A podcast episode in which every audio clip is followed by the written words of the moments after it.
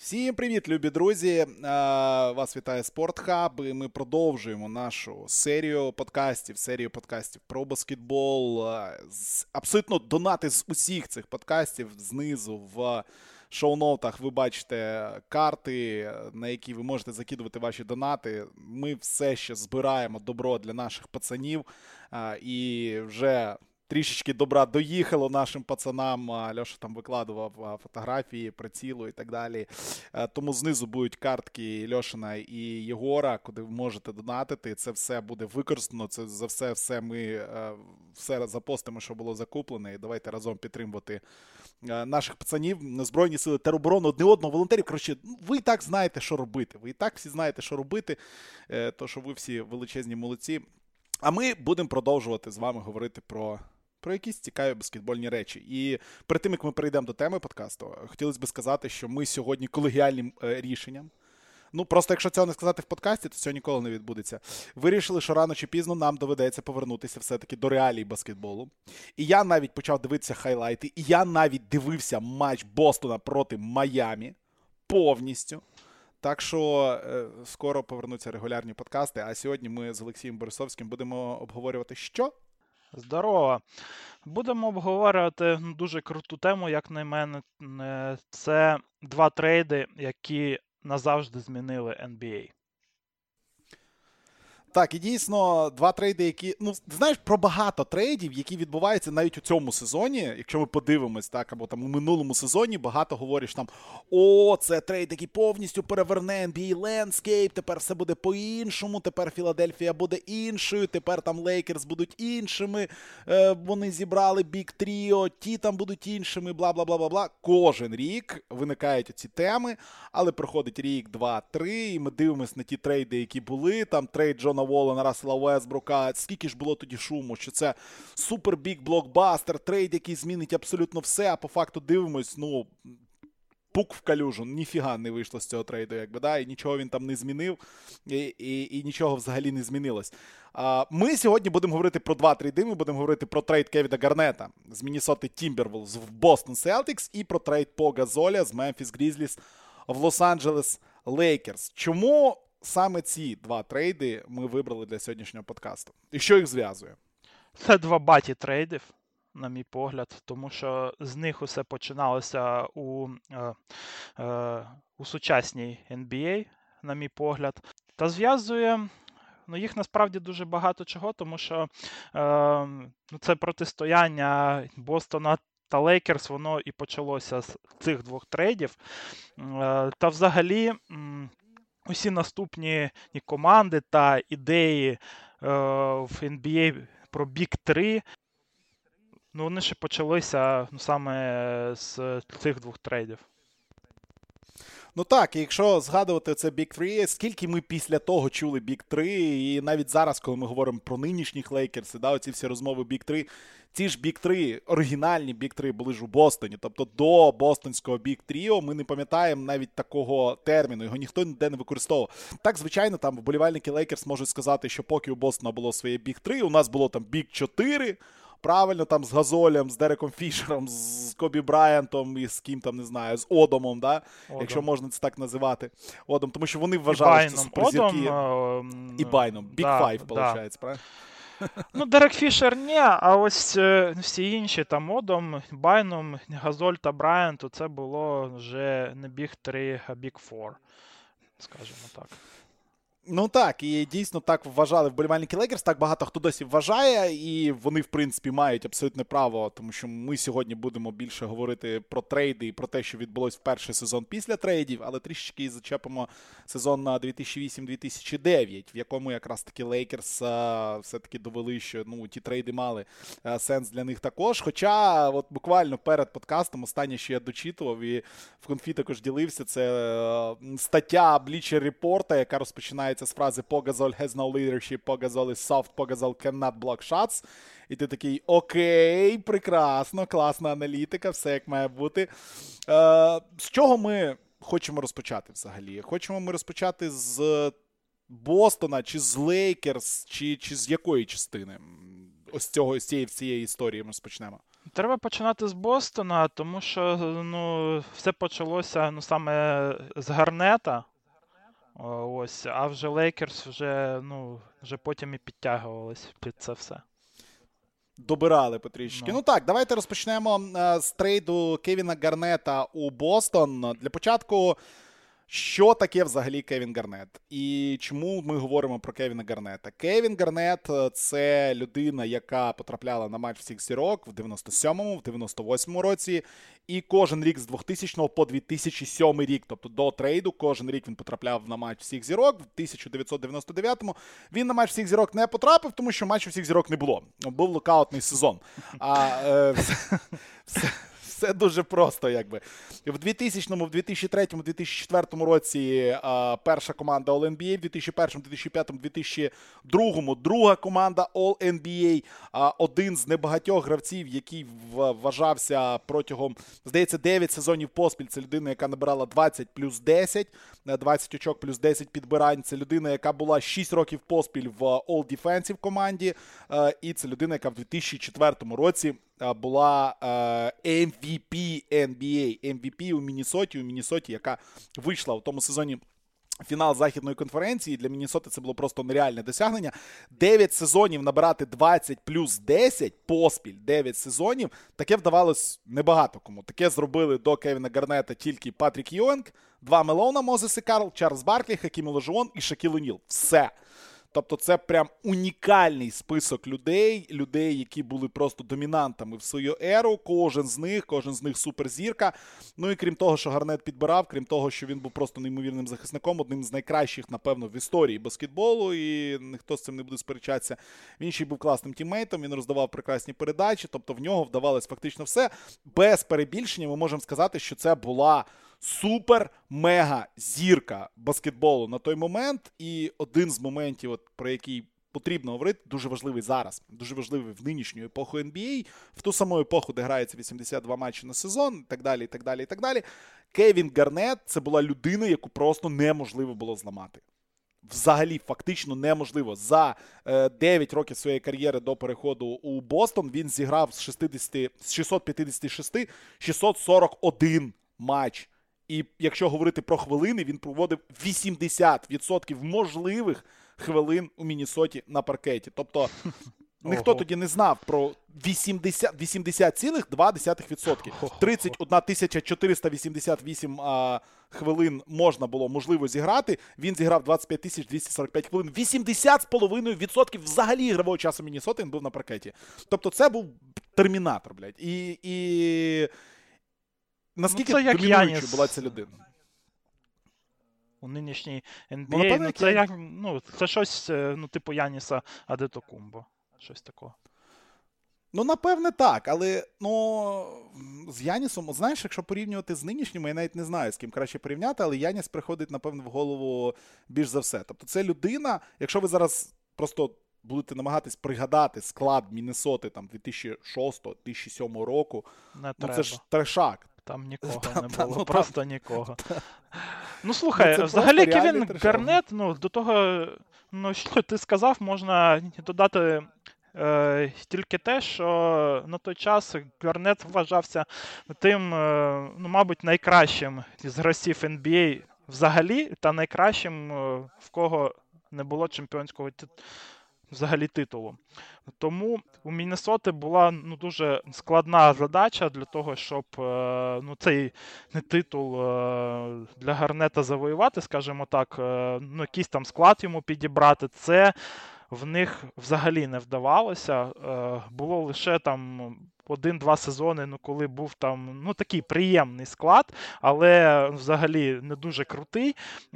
І з ним вони були у фіналі конференції. Ось е, настільки Гарнет був ну насправді мега зіркою, ну дуже крутим.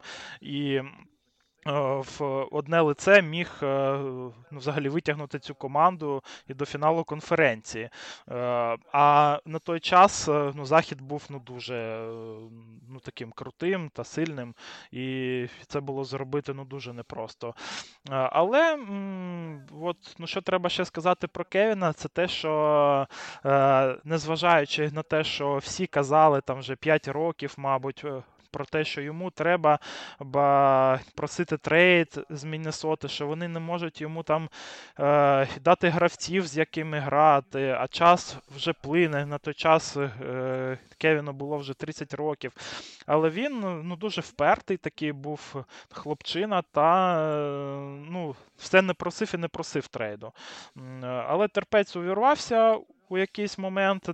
Та та, е, та Гарнет вже ну, вже почали писати у той час, е, у 2006 році, мабуть, що все ж таки Гарнет е, вже не проти трейду, тому що до цього він прямо там і противився трейдам.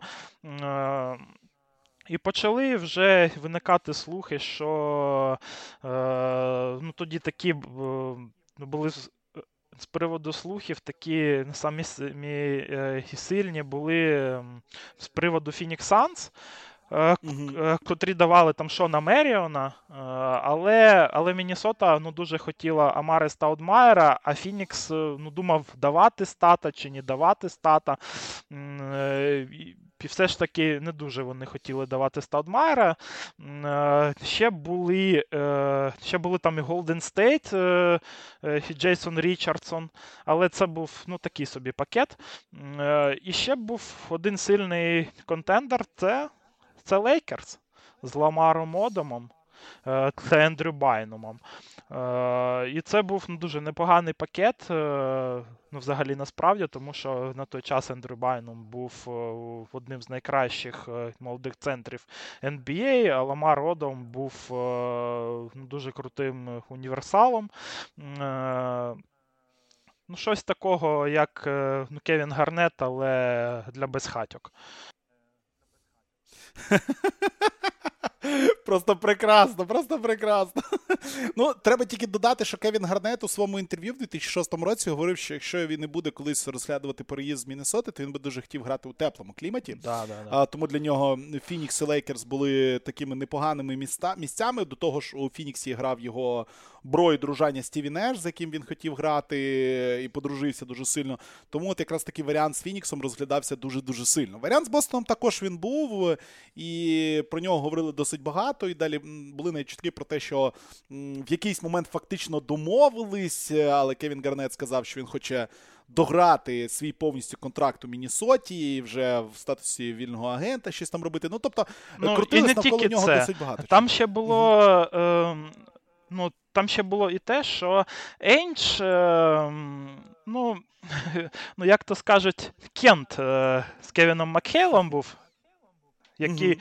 у той час е, ну, був е, у Міннесоті генеральним менеджером, та вони між собою вже домовились про трейд Кевіна Гарнета, що ну там все буде на мазі.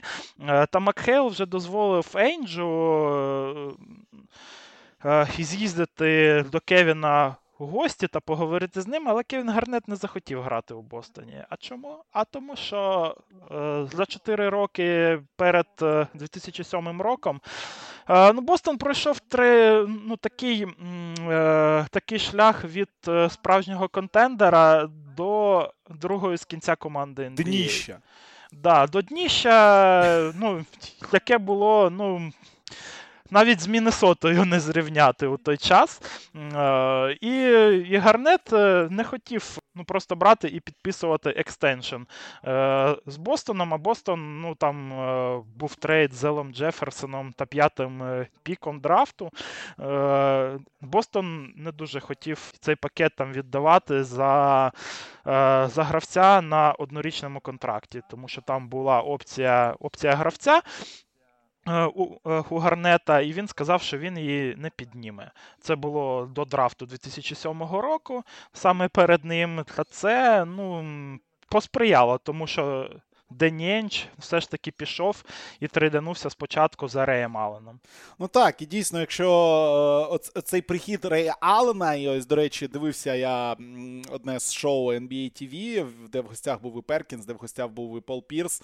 І, і одна з журналісток, яка працювала на ESPN в той момент, е, вона розказувала про те, що я зателефонувала моментально в хед-офіс е, Бостона спитати, що за фігню ви робите, чого ви віддаєте перспективного супергравця майбутнього за Реаліна. В чому сенс взагалі? Це ж це ж просто якийсь бред, вважаючи ці умови, в яких Бостон був, а Бостон, як як Льоша вже правильно сказав, останніх 20 років, там з 87-го року, ну в них повна жопа була. Тобто пішов Ларі Бьорд, пішов Макхейл, пішов Роберт Паріш, і все посипалось взагалі.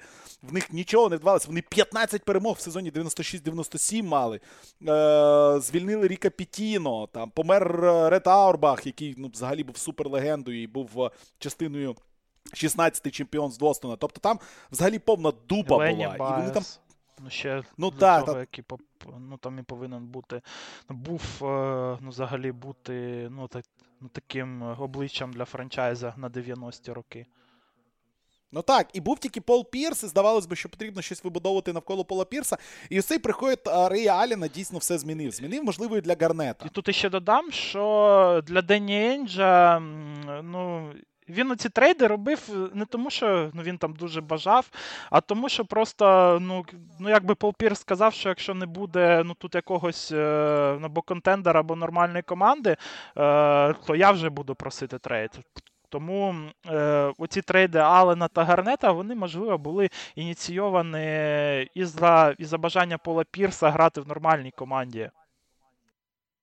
Ну так, Пол Пірс дійсно грав в цій команді, якою нормальною було важко назвати. І коли там же з'являється Рей Аллен, е, і коли Кевін Гарнет, Кевін Гарнет, який зі своєю Мінісотою на своїх плечах висовує її в перший раунд е, плей-офф е, в кожному сезоні, і в кожному сезоні програє, окрім сезону 2003-2004, де вони, як ми вже говорили, вийшли у фінал західної конференції, де програли. Але після того фіналу західної конференції Мінісота жодного разу не вийшла до плей-офф. І в нас виникає ситуація, при якій Пол Пірс біситься того, що йому хочеться, щоб команда була контендером.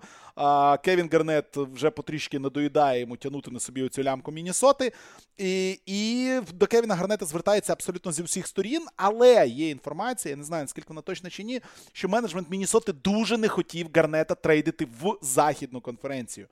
Всі Ну, карти це було так. разом. Ну, Це було так, і це була причина, чому вони е, не захотіли брати Шона Меріона у Фінікса. І вони хотіли обміняти його у Фінікс ну, саме на Амаре Стаудемаєра, ну, тому що це був не дуже рівний трейд на той час. Ну, я, ну так е, ну, якось е, ну, тоді вважалося, тому що Стаудмаєр був і молодшим, і, і контракт в нього був там кращим, тому що у Кевіна Гарнета на той час був е, найбільший ну, взагалі контракт в NBA 20 мільйонів на рік. Це зараз ну, не дуже багато. А на той час це була найбільша ну, ну, взагалі зарплата е, в NBA. Е, І ти знаєш, ну тут є ще такий нюанс, що ну, Дені Енч е, насправді, мабуть, не дуже хотів це трейди ще робити, тому що Celtics мав бути не крутий пік на драфті цього року. В них були там другі найкращі шанси в лотереї, але і на лотереї ну, то їм дістався ну, лише п'ятий пік. А що таке драфт 2007 року? Перший пік це Грег Оден, який на той час вважався унікальним центровим. Ну, це ніяких там не було там, ну, на той момент там, ну, ще там розмов про травматизм Грега Одена. Другий пік це був Кевін Дюрент. Третій пік це був Ел Хорфорд. Четвертий пік це був е, Майк Конлі. І, блядь, п'ятий пік на цьому драфті Джеф Грін. Е, я не кажу Всім про те, що далі. гравець Джеф Грін. я не кажу про те, що було там далі на драфті, е, а, а там були такі гравці, як І Цзяньлянь шостим піком, Корі Брюер та Брендан Райт і Спенсер Хоус. Джоакім Ноа там ще був, але ось, е, ну, е, ну я це кажу до того, що можливо, ну, якщо б е, у Celtics був би другий пік, то не було б цих трейдів. Можливо, Е, ну просто Дені Енч взяв би собі Кевіна Дюрента або Грега Одена і був би дуже радий цьому. Е, але ну, такий драфт, е, коли ти бачиш, що є два топ-2 гравця, да, Оден та Дюрент, ще два крутих, ну це Хорфорд і Конлі, два проспекта, і, і потім просто ну, якась ну, взагалі там Дно. Да, ну якась там чепушня просто йде. І і тому на той час п'ятий пік е, вважався ну, таким е, активом, звісно ж, ж, непоганим та гарним дуже, але не таким, щоб прям суперкрутим, щоб за нього так триматися. Ну та і в підсумку у нас Селтикс отримують Кевіна Гарнета. Тімбервулвз в відповідь отримують просто суперпакет з Джеральда Гріна, Себастьяна Телфера, Тео Ретліфа, Ела Джеферсона і Райана Гомеса. І дійсно розповідав Перкінс про те, що коли він дізнався про цей трейд, він був дуже-дуже розлюченим. Він він взагалі пішов розмовляти одразу з Дені Ейнджем, тому що вони тоді були братанами з Елом Джеферсоном, і вони вибудовували таку свою команду. Ел Джеферсон, кстати, тоді грав класно. Він був дуже молодим, був перспективним. У нього була класна стата. Тобто, це дійсно був хороший гравець. Це був єдиний класний гравець у цьому складі. Але якщо потім, якщо ми вже перейдемо до розбору цього. Е, цього трейду з точки зору Міннесоти, то Міннесота там отримала Райана Гомеса, який був е, рольовиком кілька років. Там він пограв, нічого особливого. Джеральд Грін зіграв там 20 матчів. Себастьян Телфер теж два сезони пограв, був рольовиком, який там по 9 очок за гру набирав в кращому випадку. Тео Ретліф взагалі не існував. Ну, Ел Джеферсон пограв непогано. Ну так, так, це був філер. Це був філер. Так, а Ел Джеферсон дійсно пограв непогано. І в Міннесоті за три наступних сезони в нього було там 20 плюс 10 стата. Грав він по 35 хвилин. Тобто, в принципі, був лідером цієї недокоманди. Були там ще люди, які потім яких додрафтували. Там Джоні Фліна взяли, який теж пограв там півтори сезони, а потім десь пропав. Ну і останній, хто кого ви можете знати, хто став причиною, хто став людиною, яка з'явилась у Міннесоті після цього трейду, був Вейн Елінгтон. Вейн Елінгтон, який там теж трішки пограв, але його потім там відрахували, трейданули кудись.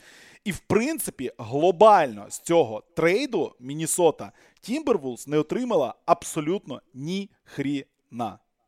Ел Джеферсон тільки там пограв, був. Ну, Ел Джеферсон, але... який пограв два сезони. Але якщо говорити, да. ну. Ну так, так, так. Якщо говорити мається на увазі про те, наскільки це повпливало на, ну, наприклад, на franchise Celtics, так, трейд Кевіна Гарнета, який потім, як ви знаєте, ще перетворився в анальне рабство Брукліна, тоді ще Нью-Джерсі, а потім Брукліна, яке ще досі не закінчилось, здається. А може і закінчилось, я не впевнений, там, чи чи вже всі піки вони ну, Для Celtics, е, ну, воно ще не скінчилося. Це одна з причин ну, взагалі цього підкасту, але ну, ну, про це трохи пізніше, мабуть. Про це трохи пізніше. Так от, а у Мінісоти, у Мінісоти 2022 року а, немає нічого взагалі з того трейду. Тобто Кевіна Гарнета вони перетворили просто в купу гівна, і купа людей там пройшла, і там Мотеюнаси, і Віли Бартони, і Міротічі, і Бреди Міллери, і Парсонси. Це всі ну, люди. самі перетворилися на купу лайна.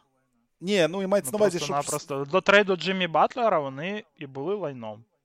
Вони були лайном, так, і от, е, ну, в принципі, в цьому трейді, якщо в наступному трейді, я знаю, що у нас трішки можуть розійтись наші думки, то в цьому трейді все дуже просто. Ми прекрасно розуміємо, що Мінісота трейданула найкращого гравця в історії свого франчайзу на ні на що. Взагалі ні на що. На нуль. Ну, я з тобою Ну так, е, ну трохи не погоджуюсь. Ну, все ж таки, Ел Джеферсон е, це був непоганий актив. Але ну ось Міннесоті якось не пощастило ще, що дуже NBA ну, взагалі змінилась у ці роки, які були після цього. Тому що Ел Джеферсон був актуальний в 2007 році, а в 2013-му чи 11-му вже навіть він вже був е, е, ну, таким ну, гравцем ну, якимось е, е, з минулої епохи. Тому що це був такий бегемотик, е, ну, який атакував лише з посту. В нього були ну, дуже круті мови у пості, але це вже був минулий час. Тому тут е, е, Ел Джеферсон це класно, це добре, але він вже не мав е, такого впливу на гру команди у у наступні там 3-4 роки. Ну, Якби це було, ну ось, е, ну якби цей трейд був би у 2003 року, ну, наприклад. Е, ну, Що сказати по самому цьому трейду з технічного ну, такого зору, тому що це теж важливо, на мій погляд. Е, цей тренд, цей трейд він створив декілька прецедентів. Е, наприклад, ну, трейд 7 е, на 1 це був е, найбільший трейд в історії NBA на той момент. Та також цей трейд не був би можливим без того, щоб Кевін Гарнет не відхилив би частину свого там trade kicker у. Це така штука, що коли гравця міняють, а в нього є в контракті цей trade kicker, то його зарплатня збільшується на 10 чи 15%, як там указано в в контракті гравця. Ну, неустойка за переїзд, скажімо так. І цей трейд ну, він би не проходив з точки зору ну, саме правил обмінів, ну, якщо б Кевін Гарнет не відхилив би. Ще один прецедент був таким, що ну, Е, і що Бостон ну, дуже бажав, щоб Кевін Гарнет ну, все ж таки підписав extension перед цим трейдом, тому що все ж таки міняти два піки першого раунду та кучу гравців е, на однорічний контракт е, Кевіна це було ну, ну, дуже ризиковано. І саме для того вони там ну, собі міняли там Рея Аллена і до цього, щоб Гарнет підписав extension. Але фізично, по правилам NBA, не можна було підписувати extension коли гравець е, відхиляв trade kicker. І тому е, і Міннесота і Бостон опинилися у такій ситуації, що е, цей трейд не проходив з trade kicker ом, а extension не можна було якось підписати, коли коли Кевін Гарнет вже відхиляв цей trade kicker. І що робити? Що робити, але ну, Денні Ендж та його там е- штаб, е- ну, вони все ж таки розумні люди, та вони придумали таку мульку, що можна е- зробити так, щоб Кевін Гарнет підписав спочатку extension з Міннесотою, а вже потім був обмін в Бостон е- із відхиленням trade kicker у. Таке на той час е, не робив ніхто взагалі в історії NBA. Про таке знали, що таке можливо, але ніхто цього не робив взагалі. І було дуже смішно, коли офіс офіс Бостона писав е, саме контракт для Кевіна Гарнета та писав його так, що він його підписує з Міннесотою. Тобто офіс Бостона під, е, написав контракт для Міннесоти за Міннесоту скажімо так. Ось. Е, і потім е, оцей прецедент, е, ну саме з тим, що не trade and exception, а exception and trade, його вже почали якось вже і використовувати. Ось, ну я знаю, що ти там хотів розказати ще з приводу цього про, про Кармело Ентоні. Ну так, але я просто думаю, що потрібно буде зробити про Кармело Ентоні прямо окремий е, окремий подкаст, тому що трейд Кармело Ентоні це теж штука, яка перевернула, ну, наприклад, franchise Денвер Нагетс прям повністю від А до Я. Просто я не зовсім зрозумів, наскільки, ну, я не, не сильно вдавався, наскільки е, ну, Кармело Ентоні, там цей trade exception був. Ну чи, там чи також був extension and trade. Така сама ситуація, так? Да?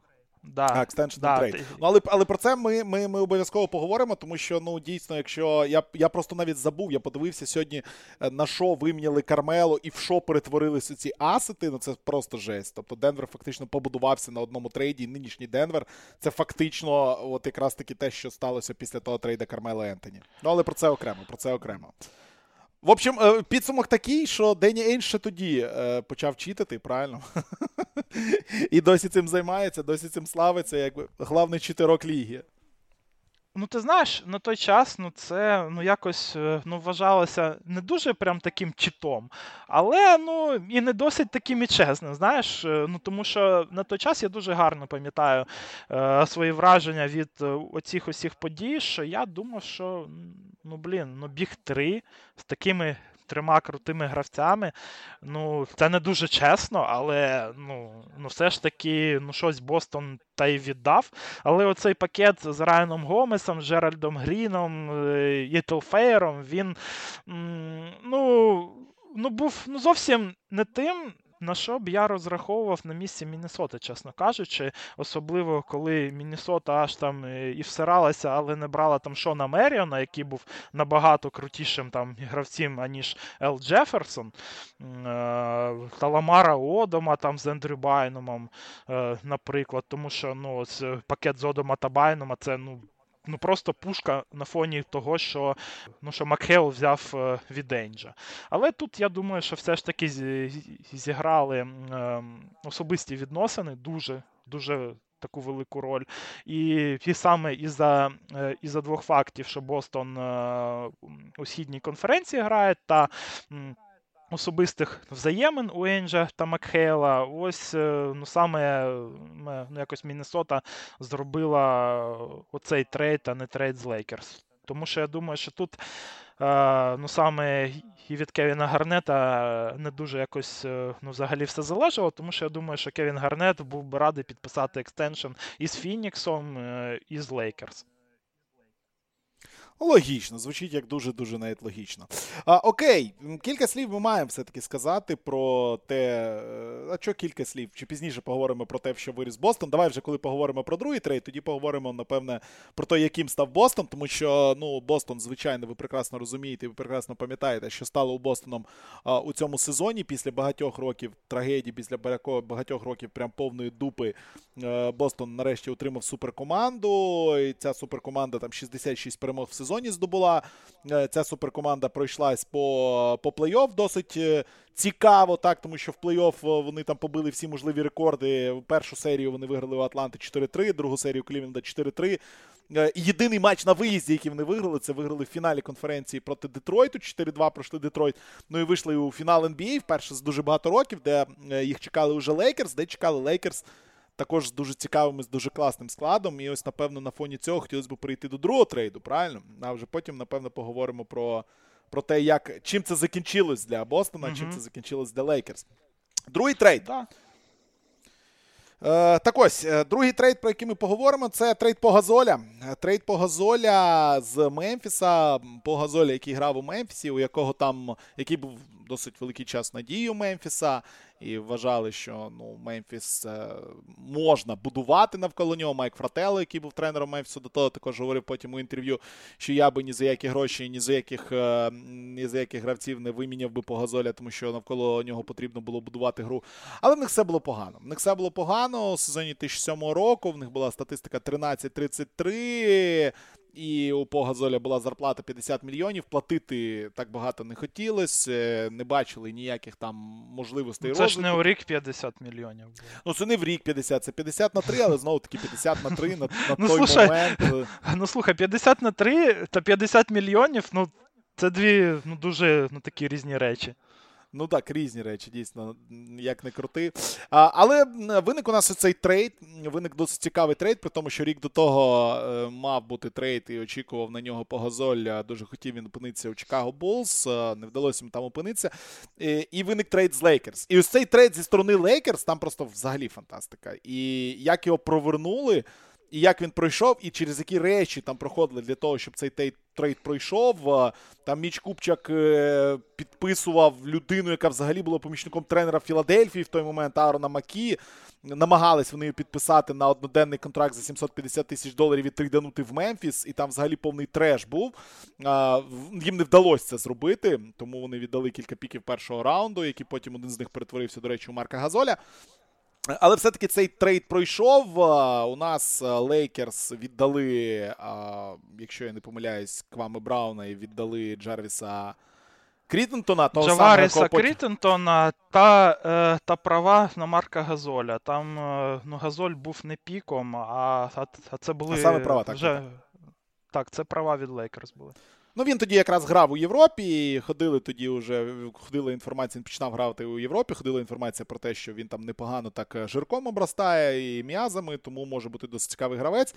Ну, а про. Ну, слухай, на початок трейду Марк був ну, взагалі е, ніким. Це був ну, такий типовий, е, ну, якийсь там європейський центровий з другого з другого там раунду, 48-й пік, якщо я не помиляюся.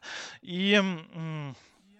Е, і його ну, ну навіть якось не аналізували в контексті цього трейду. Тому що ну, коли ти трейдиш Олстара, ким би би там не був Олстаром, але але по Газоль це був Олстар, е, і і ти получаєш ну, такий пакет, це ну, дуже погано виглядало. Ну, типу, да, типу, виглядало дуже погано. Е, ну, але у підсумку вони хоча б отримали Марка Газоля. Ну, хоча б. Ну, давай давай попробуємо придумати, чого для Мемфіса цей трейд ну, ну, більш-менш. Чи нема ні одного варіанту, при якому цей трейд для Мемфіса був більш-менш.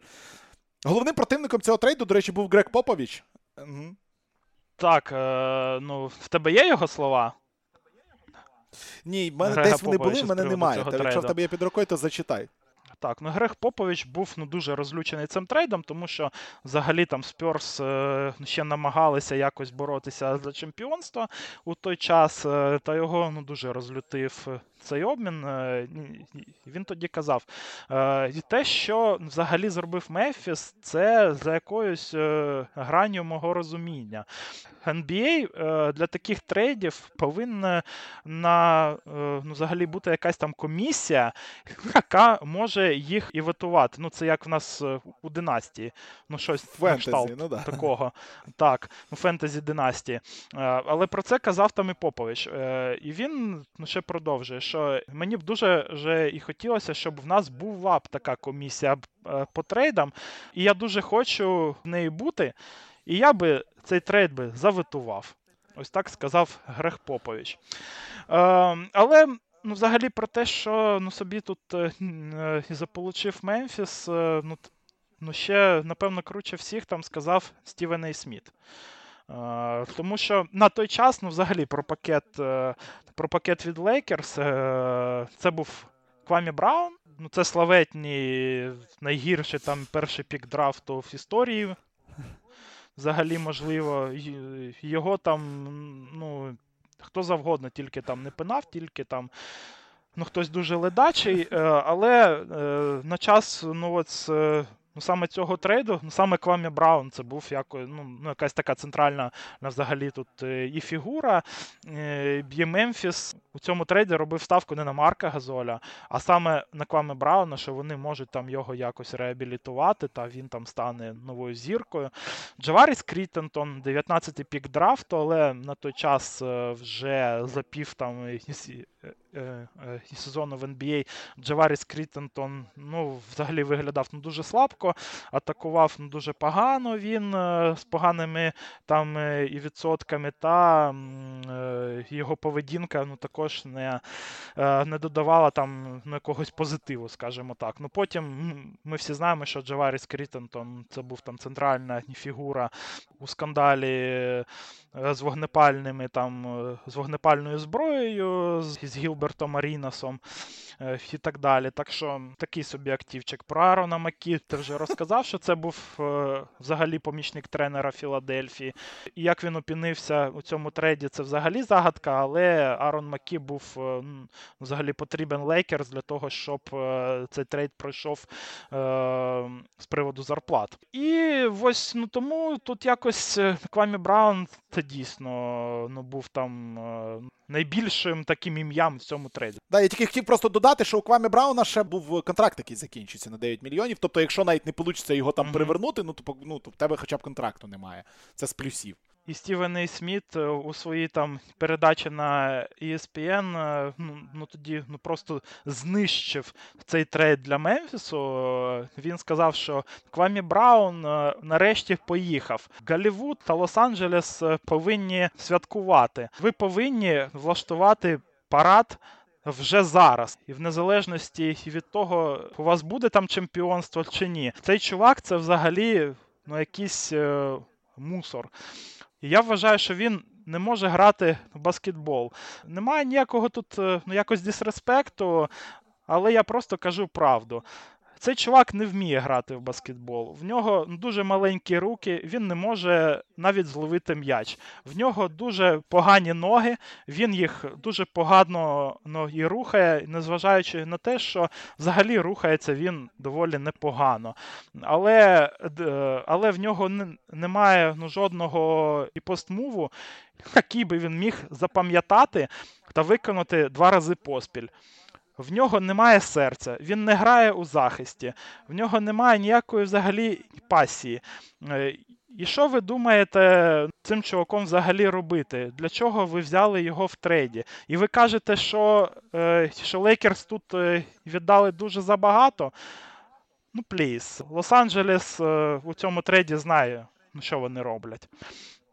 І, звісно, у цьому трейді взагалі Лейкерс не віддали ну, жодного з своїх е, десяти найкращих гравців. Ну так, це великий плюс. Нагадаємо, що ситуація у Лейкерс то була не найкраща, тому що Лейкерс після того, як програли у фіналі 2004 року у у Детройта, да, того самого легендарного Детройта. Філ Джексон пішов з баскетболу, закінчив кар'єру, бла бла бла. Лейкерс вирішили тоді там перебудовуватися, трейданули Шакіла Оніла, отримали Ламара Одома, Кейрна Батлера, Брайана Гранта. В сезоні 2004-2005 Лейкерс вп'яте за свою історію пропустили, не вийшли в плей-офф взагалі, вп'яте в історії. Е, нагадаю, що Джексон потім повернувся в сезоні 2005-2006. Вони там з Брайантом трішки примирились. Нагадаю, що в своїй книжці взагалі його Джексон описував як uncoachable, людину, яку неможливо тренувати. Вони там примирились і навіть ходили чутки, досить серйозні чутки про те, що Брайант е, потребував, щоб Лейкерс його трейданули у офсізон, але ось вони примирились з Джексоном, і все-таки Кобі залишився. Хокс. В Атлант... в Атланту чи куди? Тому що я не пам'ятаю, куди там його хотіли трейданути. Ну він дуже хотів моменти. в Атланті грати, тому що він там сам з Атланти, здається. Ну Там було дуже так, багато так, так, історій ну, про те, що Атланта там вже готує package е, за Кобі. Тому для Лейкерс було ну, дуже ну, взагалі важливо зробити ну, якусь е, команду з Кобі Брайантом, щоб він просто не поїхав. Ну, у Лейкерс зібралась досить непогана команда. Місцева преса писала на той момент, що будуть дуже великі питання, коли повернеться після травми Ендрю Байнам, хто як буде грати. Але це були Кобі Брайант, це був Ламар Одом, це був Дерек Фішер, По Газоль. Ну і досить непогані люди там ще могли вийти і допомагати. Там, Тобто був той же Люк Волтон, був Радманович, е, був Саша Вуєчич, який в плей-оффі грав досить багато і так далі. І найбільше було питання в тому, як буде працювати оце тріо Одом, Газоль, Байном коли повернеться Байнум після травми, там під плей-офф він планував тоді повернутися. І питання було в тому, хто буде там на 4, хто буде грати на 5, і взагалі як ця команда буде працювати. Не дуже були впевнені журналісти з Лос-Анджелесу. Знайшов я статтю в Лос-Анджелес Таймс 2008 року. Е, статтю з Блічера я вже цитував е, про те, що е, він soft і він нічого не може робити. Але те, як Газоль прийшов і те, як заграв, ну це вже історія. Ви це все прекрасно знаєте. Все вдалося, все спрацювало у Лейкерс, хоча не з першого сезону. Ну, взагалі, Лейкерс, я думаю, що і не хотіли робити оцей трейд. Ну, взагалі, ну, за По Газоля е, до травми Байнама, тому що е, ну, взагалі команда виглядала ну, дуже круто, і вони на той час е, і думали, що Байнома не буде там два місяці лише. Але але без Ендрю Байнома вскрилося те, що ну, захисту нема під кошиком без.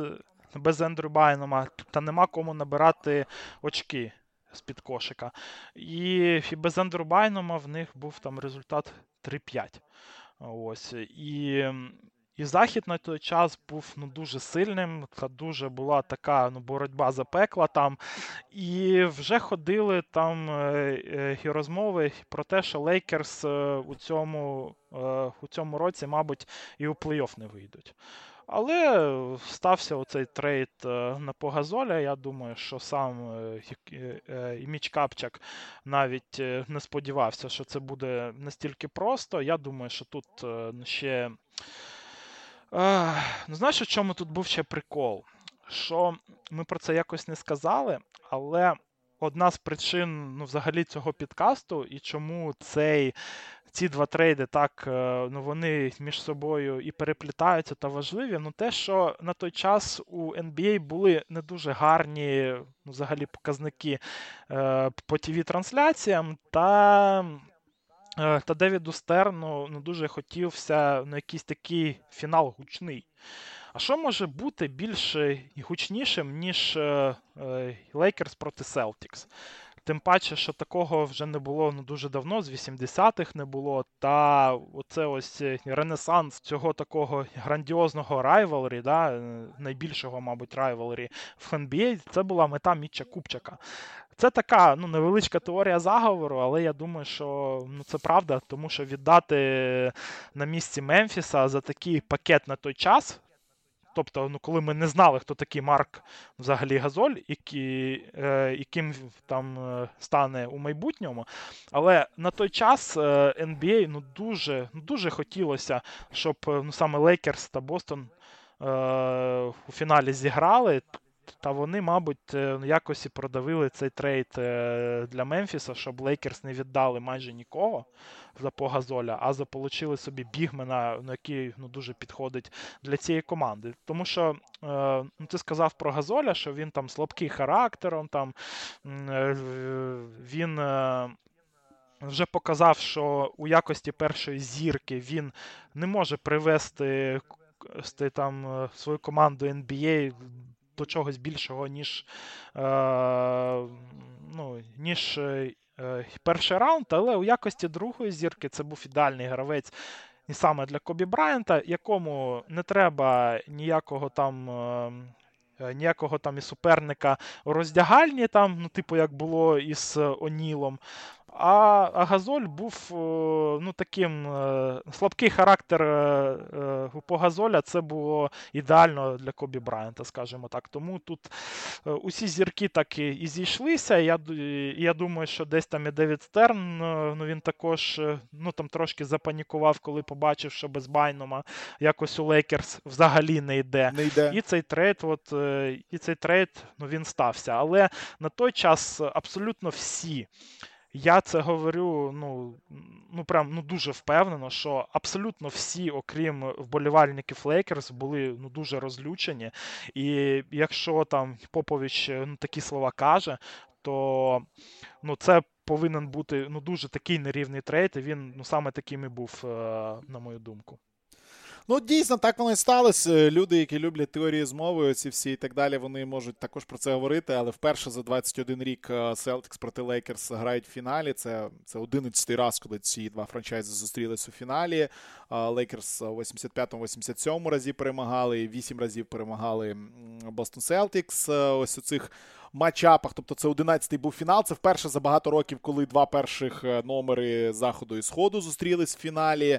Це перший фінал з 98-го року, де не було Тіма Данкана і Шакіла Оніла. Тобто, от е, такий фінал, який дійсно з точки зору рейтингів, з точки зору уваги до NBA, з точки зору суперзірок, які грають у фіналі, він був просто ідеальним для ТВ. Він був просто ідеальний для нових ТВ-контрактів. А тоді якраз 97-98 рік роки, ой, вибачте, 2007 2008 роки розквіт і розвиток кабельного телебачення в Америці, коли підписувались нові величезні ТВ-контракти у MLB, у НФЛ і так далі. І на цей момент Лізі, ось такий фінал.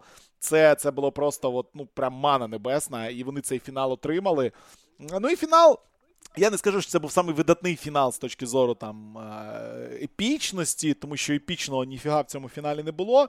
Епічним був останній матч, який Бостон виграв мінус 30 багато. І досі здається, що це саме.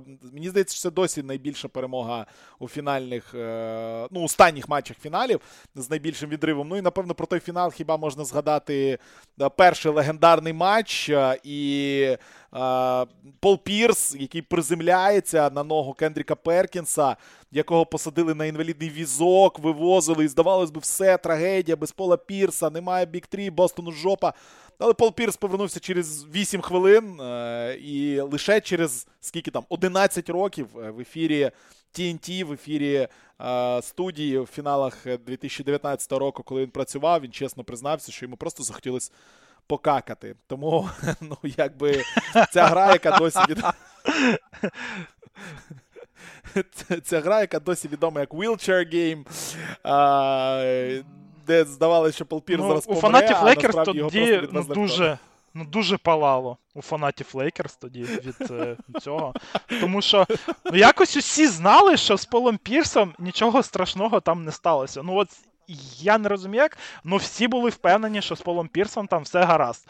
Ніхто не знав, що він ну, пішов там і покакати насправді, але е, всі знали, що тут щось є. Е, І коли Пол Пірс просто вийшов через там 8 хвилин і все було нормально, то у фанатів якихось ну дуже ну, дуже палало. І ну, ну це буває, ж був такий ну, і косплей. Ну, буває, буває. Е, ну, ну, Це ж був кос... Е, ну, і косплей на Віліса Ріда.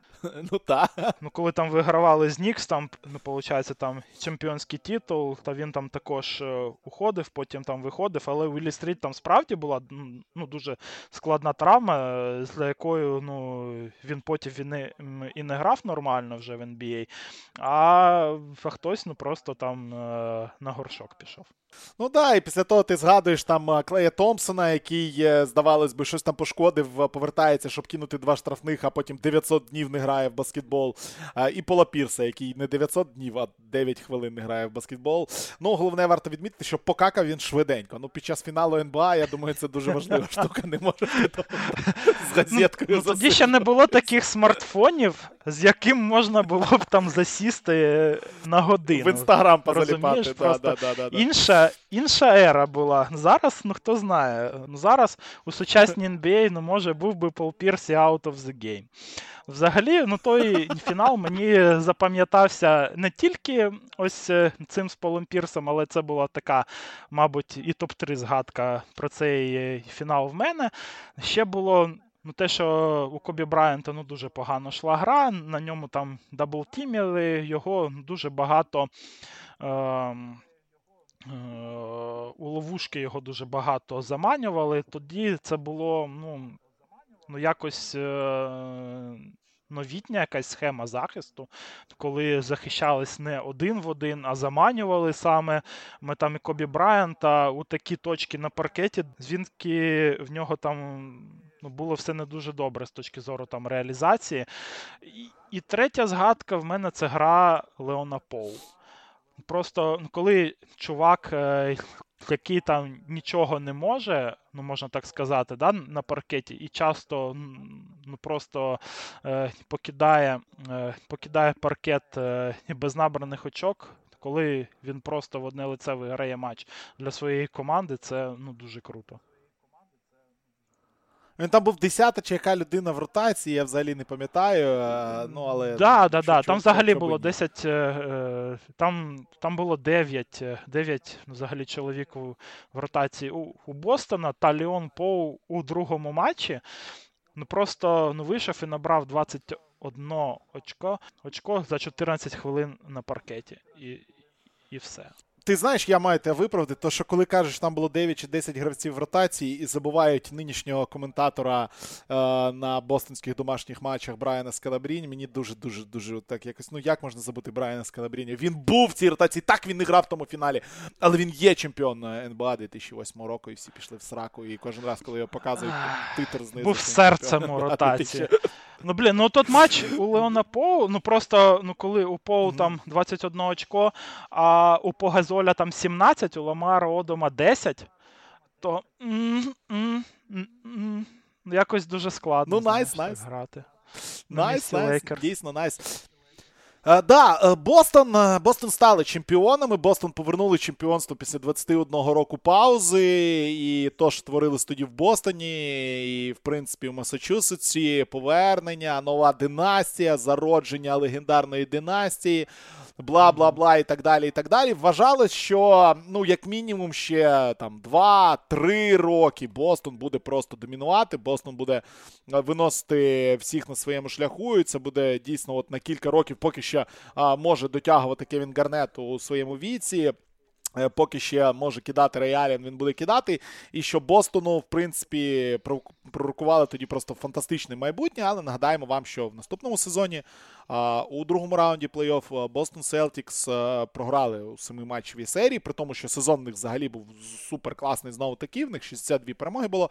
Більше було тільки у Клівленда. Бостон 62-20 закінчив сезон. Бостон все ще був однією з найсильніших команд там по багатьом показникам. Але у плей-офф в першому раунді але... знову у семіматчевій серії вони приходять Чикаго, а в другій серії вони поступаються Орландо Меджик з рахунком 4-3. І і на чому цьому так ця супердинастія. Е, Розповідай. Це сталося, ну тому що просто Кевін Гарнет е, отримав ну, дуже складну на той час ну, травму коліна. Насамперед, е, у тому сезоні Бостон взагалі був ще краще, ніж у попередньому, у чемпіонському. Вони там почали сезон 27-2 Потім Кевін Гарнет зламався. Більше ми не бачили того Кевіна Гарнета. Більше його просто не було.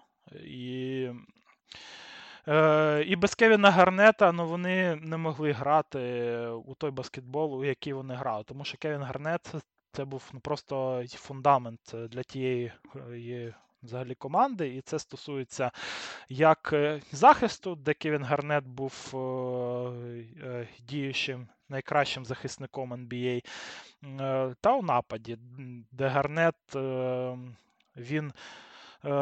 Не вів напад, але був таким зв'язуючим елементом усіх ланок для Celtics. І всі атаки тим чи іншим чином вони йшли ну, саме через Кевіна. Ось. І тому без Гарнета ну, грати Бостону ну, було ну, неможливо той баскетбол, який вони вже звикли за ці там вже півтора сезони. Е, І навіть ну, крута форма там Реджона Рондо, вона ніяк не дозволила ну, це компенсувати. І якось ці, цією травмою оця е, династія Бостона вона ну, дуже швидко закінчилася, навіть не почавшись. Тому тут е, це такий один з моментів, що як шоп, скажімо так. Ну так, якщо якби не. Ну, якби не травма, дійсно все могло би бути по-іншому, але все-таки варто відмітити, що навіть е, травмований Кевін Гарнет приніс Бостону як е, як франчайзу дуже-дуже багато, тому що трейд далі відбувся. Тріо пішло в Нец, дуже багато чого цікавого далі відбувалося. Ну і в принципі, все, що було витягнуто з Нец, перетворилось. А?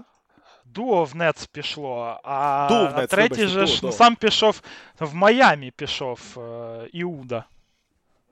Іуда, зрадник, скотиняка і так далі. Ну це зрозуміло. Суть в тому, що про що я говорю, про що я хотів сказати, що дійсно Гарнет травмувався, Гарнет приніс Бостону чемпіонство. І Гарнет у підсумку приніс Бостону ще величезну кількість піків, які от 10 років конвертували у ту команду, яка виникла зараз, фактично. Частково у кожному з гравців, і у Маркусі Смарті, у Джейліні Брауні, і у Джейсоні Тейтумі зараз можна знайти відлуння оцих якихось піків, трейдів, муток, які творилися і т.д. і т.п. Тобто, якщо ми говорили, наприклад, про Мемфіс, в якого вже друге покоління змінюється, і ось е, те покоління там з Марком Газолем і Майком Конлі, воно там своє відіграло, вони виходили в плей-офф і так далі, то зараз вже пішло друге покоління людей там з Джамарантом, Джей Джей і т.д. і т.п. І ось оце покоління Мемфіса вже не має ніякого відношення до ось цих е, трейдів і ось цих асетів, які були отримані за Погазоля у 2008 році. То у Бостоні можна сказати з абсолютною впевненістю, що та команда, яка є зараз, є частково і на велику частину, ледь не там на 30%, зібрана якраз таки дякуючи у тому трейду Кевіна Гарнета з Міннесоти у Бостон Селтікс. Тому сказати, що в принципі в той момент, у 2009 році, повністю весь impact Кевіна Гарнета на Бостон як на франчайз зник, неможливо. Але сказати, що закінчилась ось ця династія Big Trio, ми можемо абсолютно впевнено. Так. Що тут ще додати можна, так е, це те, що ну так вже переходячи до Лейкерс, це те, що на початку того сезону, коли зламався Гарнет, ну взагалі була історія, тому що і Лейкерс були ну дуже круті і кращі, ніж е, у попередньому сезоні, а Бостон був ну взагалі непереможним майже. І тому всі були ну дуже в очікуванні. Знову від е, вже другого поспілі фіналу між Бостоном та Лейкерс. І саме Бостон вважався однією ну, там. Е, взагалі командою, ну, яка може кинути бій от Тім Лейкерс, ну, які стали вже на той час імперією зла. Ну, напевно, імперія зла. Е, в принципі, звучить правильно, тому що так воно і мало бути. Ну, на другий сезон, Чат, ну, знаєш... ну, якось ну, люди ще не знали, хто такий Маргазоль все ж таки. Ще не знали. Але вони знали, ну, що та, на... Джаваріс Крітонтон це пітух, а Аквамі Браун це взагалі не гравець. І, і якось ось на другий сезон всім стало взагалі все зрозуміло, що ну, Лейкерс просто наїбали.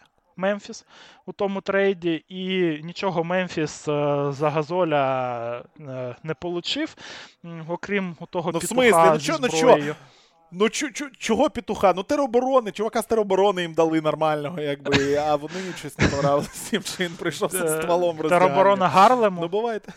тероборона Гарлему, якби, да. Прийшов пацан зі зброєю, ну а чого без зброї? А вдруг русські нападуть. Так що все правильно вони зробили. Нормальний був trade, просто його не вміли тоді цінувати. Це єдина, напевне, тероборона, яка не зайобує Тараса Чмута з приводу там бронежилетів. Я собі просто уявив Гілберта Ріноси в теробороні. Чаварі з Крітон ну, пишуть на Viber Чмуту. Закинь бронік та дрона. Чуть. Да, закинь бронік та дрона, да, нам надо, нам надо, щоб нормально повеселитись. А, ладно.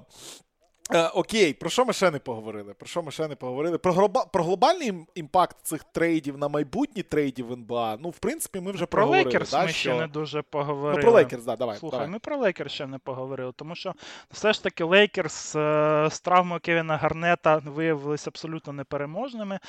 Е, е, там повернувся Ендрю Байном. Та виявилось, ну, що він ну, ну, дуже непогано грає з Погазолем і Ламаром Одомом. І і Лекерс ну, просто взяли і виграли два чемпіонства поспіль. Ну, Це дуже ну, таке круте досягнення. Це був четвертий та п'ятий титул для Кобі Брайанта, що дуже важливо для його ну, саме фанатів, тому що це е, два перших е, і єдиних там титула е, у Кобі Брайанта без Оніла. Та потім ну, ще.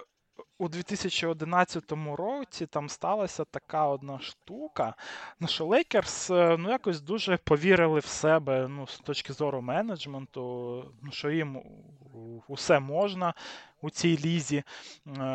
І в Е, і в 2011 році вони провернули trade е, за Крісом Полом. Е, там у цьому trade -і там їхав так, По Газоль їхав у Х'юстон, Ламар Одом їхав у Новий Орлеан, але цей trade був вже був завето -ваний заветований Девідом Стерном, який на той час від від обличчя NBA був е, оунером е, у Новому Орлеані, в якого ну, ще не було там якогось е, оунера іншого на той час. І я тут думаю, що цей трейд був заветований. Це взагалі на моїй такій на пам'яті це єдиний раз, коли в NBA витували трейди. Він був заветований, я думаю, що саме тому, що ось після реакції усіх на трейд по Газоля. Тому що, ну, якщо б дали ну, ще Лейкерс за вже старіючого Одома та по Газоля ще і Кріса Пола намутити, то це ну, був би ну, ну, там і був ну, такий невеличкий вибух, да, е, який починався, тому що е, ну, там же не зразу його завитували, а Девід Стерн е, у стилі е, у, е, у стилі президента Байдена так виждав до вечора, і потім вже виступив, що ми витуємо цей трейд. От, Подивився на реакцію у суспільстві. Вона була там однозначною і і заветували цей трейд. І це вето трейду, і воно мало свої наслідки, тому що тоді Лейкерс е, е, ну, ще залишалося сильною командою, але вже не були на рівні цих двох команд е, чемпіонських.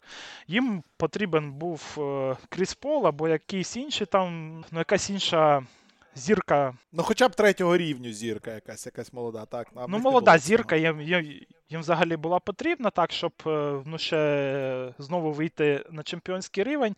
Е, і вони бачили ну, таким гравцем ну, саме Кріса Пола, і він би би був їм, як я думаю. Але завитували, і Ламар родом е, вже тоді ну, так, добре присів на манку, як то кажуть, і він е, відмовився грати за Лейкерс, е, тому що це там якось заділо його почуття, що його обміняли там у Новий Орлеан. А як тепер я буду грати за Лейкерс? Та тоді вже вже довелося міняти Ламара Одома ні на що в Даллас. Е, по Газоль. Також вже не грав тоді, більше не був фолстаром. Ну, По Газоль, ну тут Ну, знову, зрештою, прийшло е, на руку Лейкер, що по Газоль е, це гравець ну, без якогось там характеру. Та він ну, просто сказав: Окей, мені складно, але я буду грати, але я буду продовжувати грати за Лейкерс та буду професіоналом. От, Але е, на перших вже ролях ну, він там вже не був. Е, Лейкерс того часу. Так, Тому це вето trade -у, воно по суті закрило і вікно можливостей для тієї ну, взагалі команди Лейкерс. Потім вже пішов trade. Е, е, за Двайтом Ховардом, потім вже пішло там е, trade за Стівом Нешем. Ну, якось знаєш, Кріс Пол, а, ну, Стів Неш не Кріс Пол, це Ой, ну дуже дві великі різниці, як то кажуть. Ну, де і 10 років різниці між ними фактично було, так що це було багато. Там було більше. На той час там було вже майже 15 років. Ну, в них різниця Ну так, так, так. Тобто це був не той варіант. Ну так, ми в цьому подкасті не згадали дійсно, що був ще фінал 2010 року, але це зовсім інша тема, де Бостон ще грав. Лебедина пісня, скажімо так, остання пісня того Бостона, але там вже зовсім був не той Кевін Гарнет. Е, Знову таки, не найкращий той був фінал у Рейджна Рондо. Нагадаю, у сьомому матчі програли Бостон. Його, в принципі, у Бостона ротація не змінилась фактично з 2008 року. Той же Пірс, Гарнет, Ален, Рондо. Е, ну там ще Рашид Волес грав, до речі, у Бостоні у тому фіналі. Той же Перкінс. Mm-hmm. да. Ну і у Лейкерс теж вони не змінилися. тільки з'явився у нас Артест е, або ж Meta World Peace якщо вам комфортніше е, в порівнянні з 2008 року. Е, і 4-3 той фінал виграли. Ну а далі вже пішла оця істерія з трейдами і з можливістю е, зі спробами перезавантажити, скажімо так, Лейкерс, зробити його трішки молодшим, але ми всі прекрасно знаємо, чим це все. Закінчились. Лейкерс наступний раз чемпіонами стали лише через 10 років. У Баблі Бостон наступний раз чемпіонами стали в 2022 році. MVP ліги отримав Джейсон Тейтом, лучший скорер е, чемпіонату на даний момент. Ладно, ладно, Боже, ладно, ладно, ладно, ладно. Ну що, ну, ну треба, щоб людям настрій Це тейк, ну слухай, ну цей тейк ну, піде у канал. Ну, ну пожди, ну я просто в Харкові людям... Боже, яке кончене. Я просто хочу вмотивувати людей у Харкові дожити до червня місяця. Ну що тут ну що не так? Ну ну а там вже не Харків. А вже вже не там Харків. Вже Львів. А Львів, а ну тоді пофіг. Вже Львів. Тоді пофігу. Вже можна не мотивувати. Тоді пофігу. У Львові там сидять борщі собі їдять, тоді да, тоді немає сенсу ніякого мотивувати. А, Окей, а, ладно. Ну, в принципі, обговорили все, що хотіли обговорити. Я, якщо чесно, думав, що ми з тобою хвилин в 35 вложимось. Да, щось трішки Ну, давай ще вийшло, поговоримо. Да? Давай ще поговоримо про наслідки цього mm-hmm. всього, тому що надихнулися. Не тільки Лейкерс надихнулися, скажімо так, тим, що зробив Бостон з Біг 3, а надихнулася ну, справді вся ліга, і в нас е, е, і до цього часу вже вже говорять оцими калібрами Біг 3. І Біг 3, ну хто тільки не був цими біг 3, і uh-huh. Двайт Ховард з Еріком Гордоном, і е, і Таунс е, з з Расселом, і т.д. і т.п. Але насправді найбільшим таким, е, ну, найбільше всіх, мабуть, надихнувся Леброн Джеймс. Тому що е, Decision це був наслідок саме тих трейдів Кевіна Гарнета та Рей. Тому що у той час вважалося, що ти можеш е, ну, виграти в NBA ну, тільки якщо в тебе буде не дві зірки вже, це як було до ну, цього. Три, да, там, у, да. А три або ще краще, ще і чотири, дивлячись вже на Лейкерс. От, таке, ну, І Леброн Джеймс е, ну, просто вирішив, що нащо нам ці ще трейди, нащо нам е, ну, щось там ще віддавати, видумувати, коли можна ну, просто зібратися з братюнями у Майамі та пограти класно у баскетбол ще у тому штаті, де не треба платити налог штату. Ну, прекрасно, слухай, ідеї суперові. Але ж ідея Бік 3, вона ж не йде з голови досі. І навіть якщо ми зараз дивимося, навіть якщо ми слухаємо подкасти американських, да будь-кого абсолютно, всі вони марять цією ідеєю біг 3. І ідея біг 3 вона досі живе в головах і вважають, що якщо у вас є біг 2, то це неможливо. Треба, щоб був третій гравець обов'язково, щоб це була велика трійка. Тобто е, Ліброн і Девіс вважали, що то, що вони виграли в 2020 році, це таке собі. Ну це не зовсім правильне чемпіонство, тому що воно було в баблі, фейкове чемпіонство. Нам треба біг 3, нам треба Рассел Весбрук. І буде наше Біг 3 всіх розривати. І ось воно Біг 3 розриває. Окей, Льош, що зараз отаке питання на кінець. Що зараз в NBA найближче схоже до Біг 3? Е, найбільше, ну це, мабуть, була. Е, ну, це вже не зараз, а були схожі, мабуть, Golden State з Клеєм Томпсоном, е, з Стефаном Карі, з Дреймондом Гріном, але якось там ще додався Кевін Дюрант, і стало там вже не біг 3, а біг 4. Ось. Е, і. Ну, взагалі, це дуже складно так е, якось порівнювати. Ну, Кайрі Дюрант Харден. Кайрі, Кайрі Дюрант Харден підходили під цю Кайрі Дюрант Харден. Ну, все ж таки, два з них вони прийшли, ну, е, як свободні агенти, а, mm-hmm. а не а не у трейдах. Е, і ну, якщо так порівняти, ну. То да, то вони і підходять, тому що це три мегазірки. Але ну, саме такого, ну, мабуть, не було, щоб е, були зірки такого калібру, і щоб двох з них е, ну, все ж таки виміняли. А третя а третя ну, була там, де і була, скажімо так, як був е, Пол Пірс. Тому в історії NBA, ну, мабуть, ну, таке біг 3, ну, яке найбільш схоже на оригінальне, це був, ну, мабуть, Майами Хіт. Угу. Тому що там все ж таки були два трейди, скажімо так. Ну, а Вейт там був завжди. Двейн Вейд, да, а Вейд там був. Е- е, із початку самого, але ну, все ж таки це були такі трейди.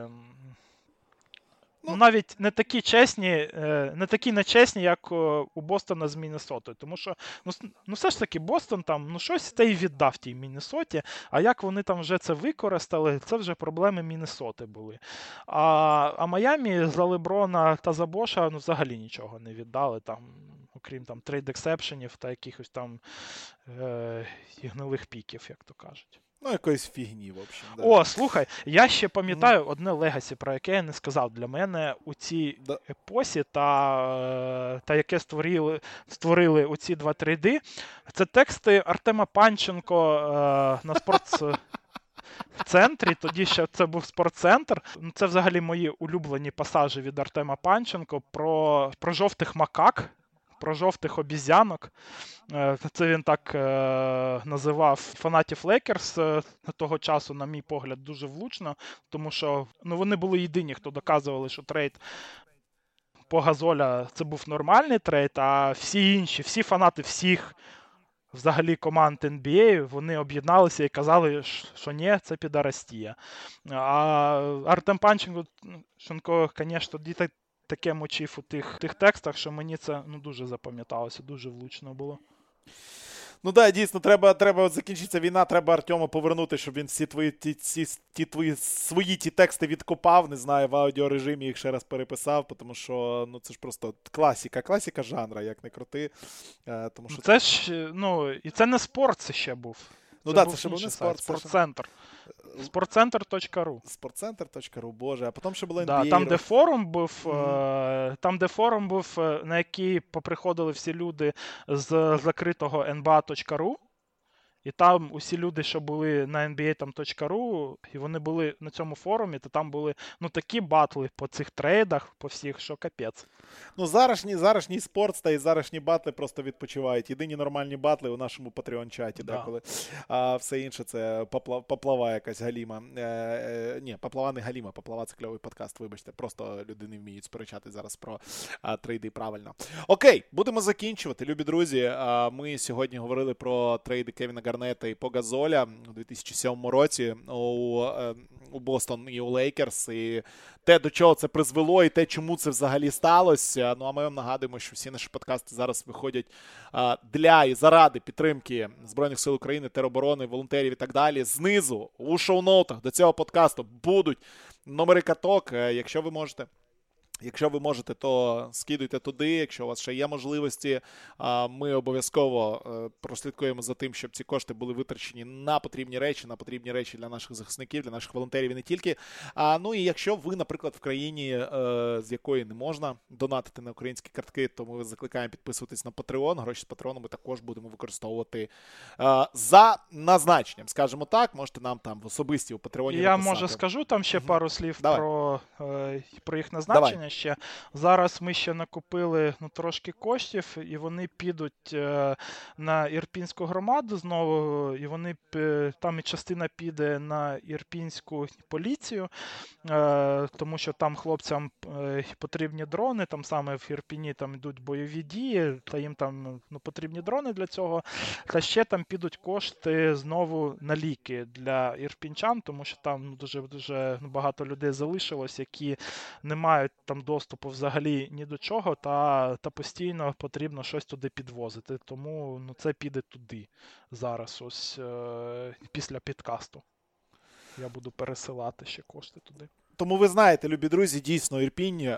Ви так, Льоха, ми от зараз помилились, треба буде переписати цей сегмент, тому що місто Герой Ірпінь з вчорашнього дня досі потребує допомоги. Нагадаю, що вчора е, Ірпінь, Буча, Охтерка і Миколаїв отримали статус міст героїв від президента України. Тому місто Герой Ірпінь, е, дійсно, яке зараз все ще все ще не повністю е, звільнене. Потрібно там хлопцям допомога, і чим швидше ми їм допоможемо, тим швидше рідне місто Льоші буде звільнене від від цих від цієї падалі, від цієї пердушні, і ми зможемо нормально повернутися до нормального нашого життя і до нормальних наших міст.